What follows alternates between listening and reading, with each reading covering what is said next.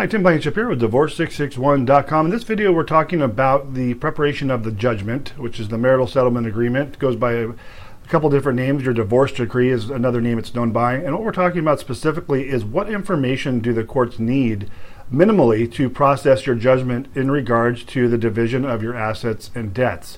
So, what a lot of people don't know is that the courts don't require values on your assets and debts in your judgment.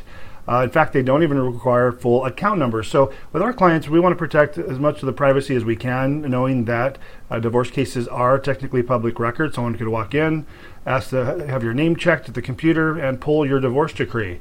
And we don't recommend that you someone pull a, a divorce decree or judgment or um, marital settlement agreement that reflects all the assets each of the parties are keeping, all the debts. And many times we'll see people listing the full account numbers uh, the name of the bank, you know, Bank of America, Visa, full account number. I mean, that's that's basically giving people the the full information on on all your accounts.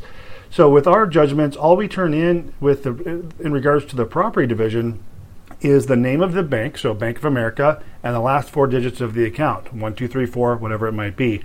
That goes for assets. That could be, a, say, a pension or a bank account, a B of A checking account one two three four. That's it. You do not need to provide values. You do not pr- need to provide full account numbers. And people are surprised by that because we want to protect your your privacy as much as possible. So your property order, your division of assets and debts is literally just going to be a list of things you're keeping as far as assets and debts, and same for your spouse. Tim Blankenship, divorce661.com, helping uh, people across California with their California divorce. Give us a call if you need any assistance, 661 281 0266. And hope this video is helpful. Have a great day.